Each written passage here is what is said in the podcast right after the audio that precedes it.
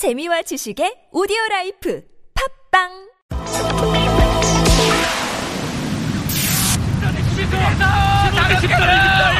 박상영 금메달 차례입니다.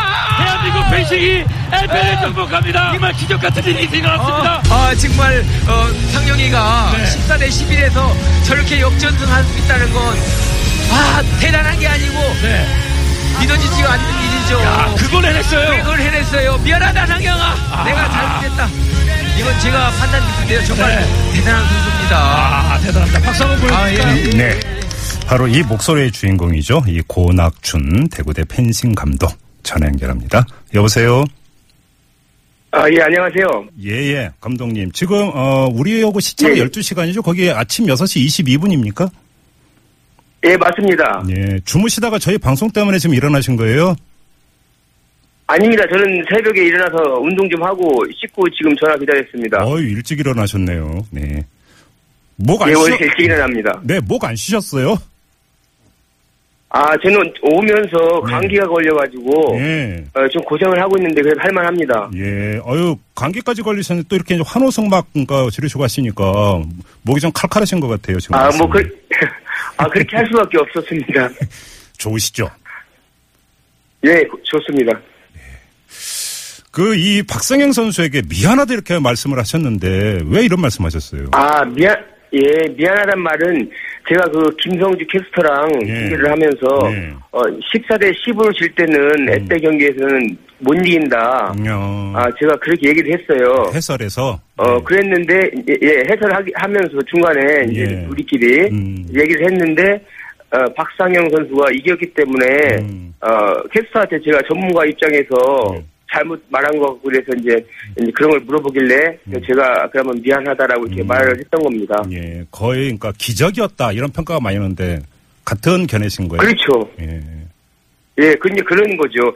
이제 14대 10에서 세계적인 선수한테 이길 수 있다는 건 정말 기적 같은 일이기 때문에 경기인 제 입장에서는 못 이길 거라고 생각을 했어요. 에페 종목이 말했던 거 에페 종목이 특히나 역전하기 힘든 종목이라고 하던데 왜 그런 거예요? 점수차가 많을 때 이제 14점이면 한 점만 찌르면 승패가 결정이 되잖아요. 그렇죠. 근데 이제 에페는 동시차가 있기 때문에 같이 찌르면 그래서 그렇습니다. 말 그대로 기적이네요, 정말. 그럼요.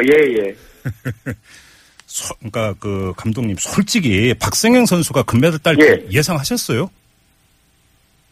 못했습니다. 솔직하게 저희들이 전체적으로 전력이 대부분 다 이제 비슷한데 메달을 한 2개 정도 동메달을 바라보면서 이제 금메달을 따는 건데 사실은 상영이는 아직 어리기 때문에 명단에 없었습니다. 제 명단에는. 지금 펜싱 대표단 선수 중에서 막내죠, 박상영 선수가. 그럼요, 막내입니다. 그나저나 금메달 따고 혹시 박상영 선수 경기장에서라도 만나 보셨어요? 어제 저희는 저녁에 끝나고 바로 들어오는 바람에 못 봤습니다. 오늘 이제 아침에 잠시 후에 시합장 한번 만나볼 예정입니다. 만나면 어떻게 해주실 거예요?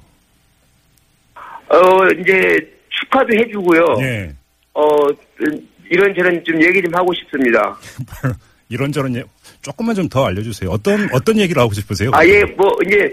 경기할 때 제가 운동의 대선배지만 그렇게 과감하게 상대에게 덤벼드는 그런 과정 같은 거 제가 한번 물어보고 싶어요. 하나도 긴장이 안 됐는지 떨리지 않았는지. 올림픽 무대는 나가는 사람들은 다 떨어요. 저도 사실 떨었거든요, 예전에. 그렇죠. 워낙 큰 무대니까.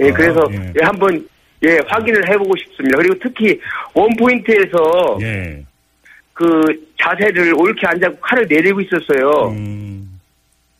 그래서 제가 이상하다 왜 저러지 했는데 본인은 그게 오히려 상대방에게 좀 이렇게 건방스러운 포즈를 취하면서 이제 시작과 동시에 과감한 공격을 했거든요. 그래서 제가 저는 해보지 못하는 그런 부분들을 한번 얘기를 한번 해보고 싶어요. 알겠습니다. 그나저나 이제 사실은 펜싱 경기가 시작이 될 때 이제 국내에서 이제 금메달 후보라든지 이런 이제 몇몇 선수들 꼽았는데 사실 성적이 이제 그렇지 못한 경우가 예. 있었어요. 그 왜 그랬다고 봐야 될까요? 그리고 앞으로의 전망은 어떻게 보세요? 이제 우리가 지금 종목이 세 종목인데요. 네. 종목이 다 비슷해요. 어느 특정 종목이 잘하고 못하고는 없고 대신에 그 객관적인 전력에서 세계 랭킹이 높은 종목이 한두 종목이 있고요. 네. 그래 그리고 근데 우리가 런던 올림픽에서 너무 잘했기 때문에 지금 예 세계적으로 견제를 많이 받고 있습니다. 예. 예, 그래서 처음 이뤄진 사브르 경기 같은 경우도 엄청 견제를 많이 받는다라고 이제 그 어려움을 토로하는 걸 제가 시합장에서 들었거든요. 예. 예, 예. 그런데 그래도 이제 실력들이 있으니까 앞으로 저희들이 오늘 우리 간판인 남현이, 전희숙, 구본길, 김정환 두 종목이 나가거든요. 예, 예. 예, 그러면 오늘 아마 메달 색깔이 오늘 메달을 딸 가능성이 제일 많은 종목이에요 오늘이. 그러게요. 저희도 한번 기대를 할게요. 네. 예, 내일부터 또 3일 동안 단체전인데 거의 단체전은 제가 볼 때는 메달을 딸 가능성이 많다고 보여져요. 예. 감독님 목 더 쉬시겠네요 그러면. 목 쉬어도 터질 때까지 한번 응원해보고 싶습니다. 저 감독님 국내에서 감독님이 아주 지금 화제인 거 아세요? 이 인기 검색어 순위에도 올랐는데. 소식 들으셨어요? 아, 예, 어제 집사람이 그 톡으로 왔는데 뭐 검색 순위 3위 돼 있다고 해가지고 저는 뭐 그런데 관심도 별로 없는데 예. 하여튼 감사합니다. 예, 아 그래요? 예. 그 감독님 별명이 낙춘갑이라면서요? 아, 그게 그 런던 올림픽에서요. 네. 그 이제 선수들이 경기를 잘했고 저는 아무래도 국제 심판도 한 20년 보고 이러다 보니까. 판정 같은 걸 남들보다 좀 빠르게 정확하게 네. 봤던 것 같아요. 예, 예.